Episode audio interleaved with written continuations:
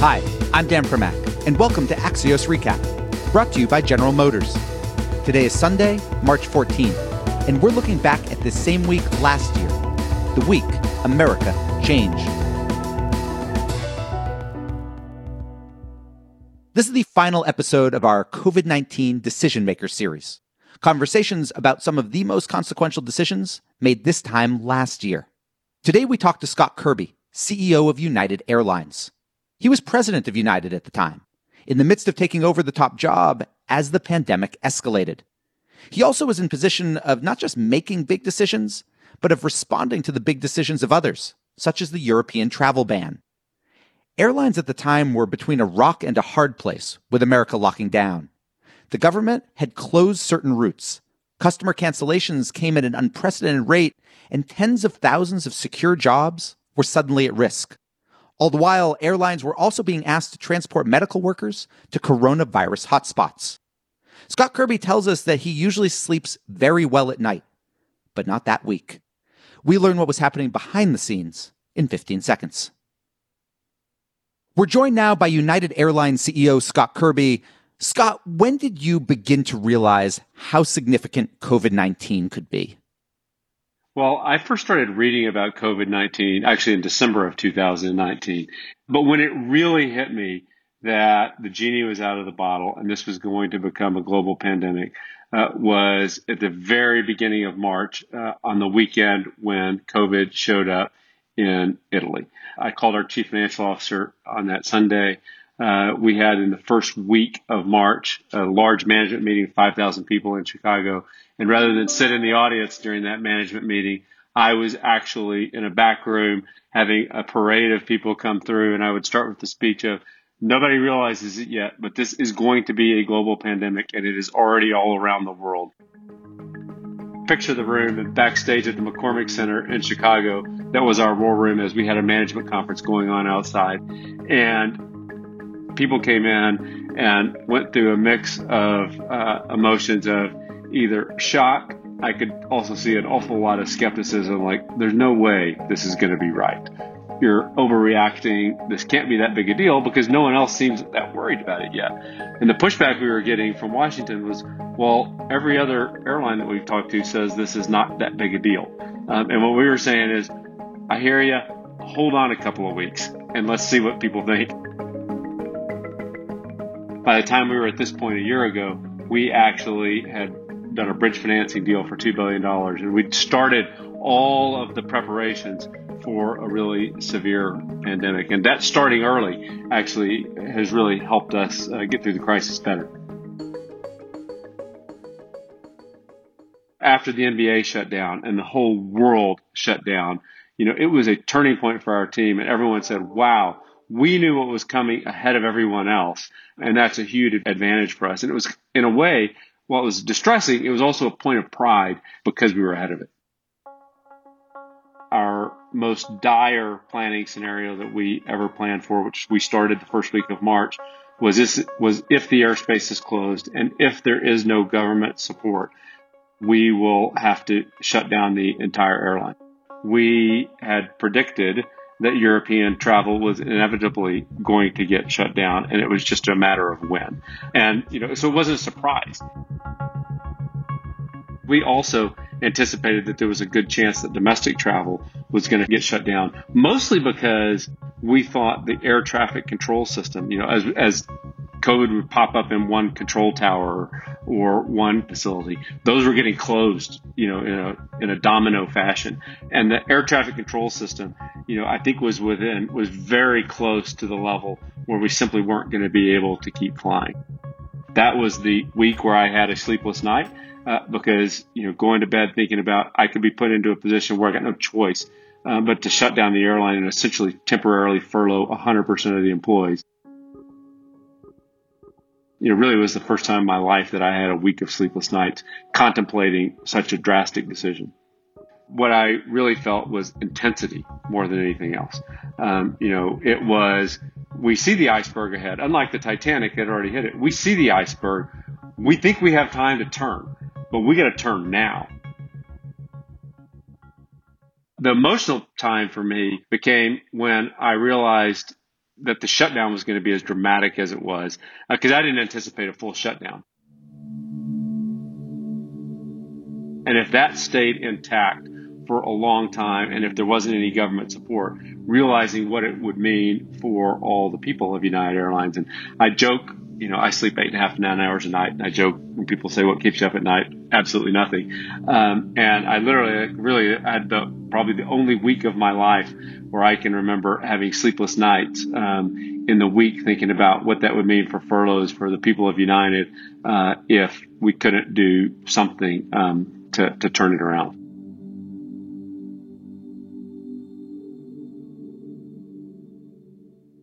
We were in direct contact with the, the C D C, and I've gained, I've had a number of calls. He's been gracious at the time. Doctor Cetron, who's the number two um, at the, the C D C, and uh, and gotten to have a lot of respect for him as we've gone through this. But more than anything, I was reading. I'm an avid reader. I read about three hours a day in normal circumstances that have nothing to do with work. I'm kind of a science geek to start with, and and everything I could find. And and I told people, particularly by the time we got to April, because we had such a different view on what, how long it was going to take. I would wake up every morning. The first thing I would do before I read email or anything was look at the COVID statistics and the data. And then I would just try to convince myself that everyone else's opinion must be right, because everyone else had such a different opinion and I was wrong. But I could never convince myself that the data supported this view that this is going to be over by Easter, and then that this is going to be over by June, and this will be over by the end of the summer, and once we're into the winter, it won't be. I, I just could never convince myself. During the lockdown, the number of passengers obviously dropped off, but you were still flying. What were those days like? We were bringing people from all over the country to New York and New Jersey at that point in time. We were carrying medical equipment. Basically, all we had on our airplanes were people that were responding to COVID.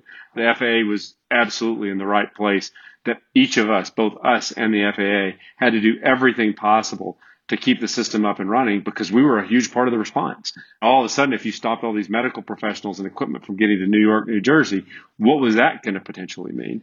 So we did talk about it, but we agreed that, you know, it was a absolute last resort. There were a lot of calls that were happening. And uh, at the at the beginning of March, was before we'd all started doing Zoom calls and Teams meetings, I was actually logging about on my Fitbit over thirty thousand steps a day for several weeks in a row, because I would do calls and, like, I guess nervous energy, just walk around the neighborhood. The number one thing we talked about really was safety and health. We were the first to require masks on board. And at the time, that was controversial. Uh, I got a lot of hate mail. Within a few weeks, everyone else had started to do it. We're still are running our auxiliary power units uh, to provide the robust airflow the whole time you're on an airplane, so not just after the plane is in the air. What was the hardest decision you had to make during that time? For sure, the toughest decision we had to make was getting ready to, to furlough employees. And, you know, something I never thought I would have to do. We'd prepared for nine eleven-like event, which was by far the worst financial crisis that happened in the history of aviation. We'd prepared for that and said, you know, no impact. We don't have to furlough anyone. Nothing really has to change. Uh, but after nine eleven, the first month after nine eleven, our revenues were down forty percent. And by, within six months, they were down about ten percent. And that was the worst crisis in history. After this event, revenues were down ninety-eight point five percent. And here we are a year later, and they're still down sixty-five percent. And the thought of, you know, we were doing so well at United, hitting on all cylinders, we were growing, we were hiring people. Uh, you know, the hardest thing for me to think about was furloughing people. But the hardest thing that I've had to do is write letters to the families of everyone, every United employee that lost their life to COVID. And I've personally written a letter to every single one of them. And the first time I was told that we had lost someone in, in Newark, I remember it. It was in March, and, you know, we had a number of employees on ventilators. Uh, you know, we have such a big employment base in New Jersey. And, and I asked, you know, if I could just get the, the address for the family and get some cards, you know, to send condolence notes to them. And it just seemed like the right thing to do. It never occurred to me to do anything else when I first heard about it. And then, of course, I just, I just continued to do it. I'm a military veteran, so perhaps that's why I also try to force myself, and I, I don't think I could do it any other way, to also feel what I'm writing. You know, it's not just writing. to put myself as much as is possible in the shoes of the people that are going to get those condolence notes. Because if you do that, if you feel that, it makes a difference in the decisions you make. It's been a few weeks since I've had to do it, uh, and I hope and pray that I won't have to do it again, uh, but it is for sure the hardest thing that I've done. Scott, do you think that the aviation industry will be permanently changed by this experience? I think there's all kinds of things that will uh, that will permanently be changed about aviation and about all, everything in the world.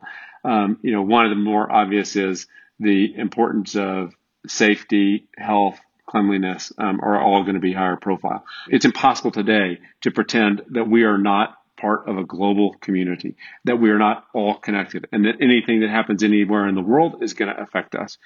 Scott Kirby, thank you so much for joining us.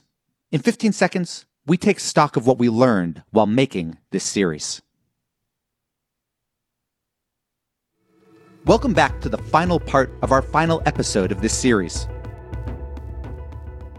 As we reflect back on how this one week in March changed our lives, it's honestly been kind of hard to recreate just how much was happening all at once. But one clip from March fourteenth, twenty twenty from N B C Nightly News gets at how much things were changing and how fast. Also tonight, visitors to nursing homes no longer allowed. All cruise ships halted from American ports as some hospitals begin rationing supplies. And across the country, long lines to get tested. Three new countries shutting down, France, Spain, and Israel, closing almost all businesses as their coronavirus cases spike. Bars, restaurants, and theaters closed. Oh, that's not all. It goes on. Empty store shelves nationwide, what businesses are doing to boost supplies and what you need for home. The week was just relentless, overwhelming, even in hindsight. It didn't have to be like this, though. One theme that's emerged across the series is that many of the decision makers outside of government knew a lot more, a lot earlier than did most of the American public. We've heard throughout this week that even though there were lots of unknowns about the virus, there were early indicators about how serious it could be and that there were different, better ways the country could have handled its response. That week in March could have gone very differently. And if it had, the whole year might have been different as well. Big thanks for listening, and to the team behind this series. This episode was produced by Naomi Shavin, Tim Shovers, Amy Padula, Alice Wilder, and Alex Sugiora. Research and fact-checking by Oriana Gonzalez. Dan Bobkoff is our executive producer. Have a great National Pie Day, the number, not the food.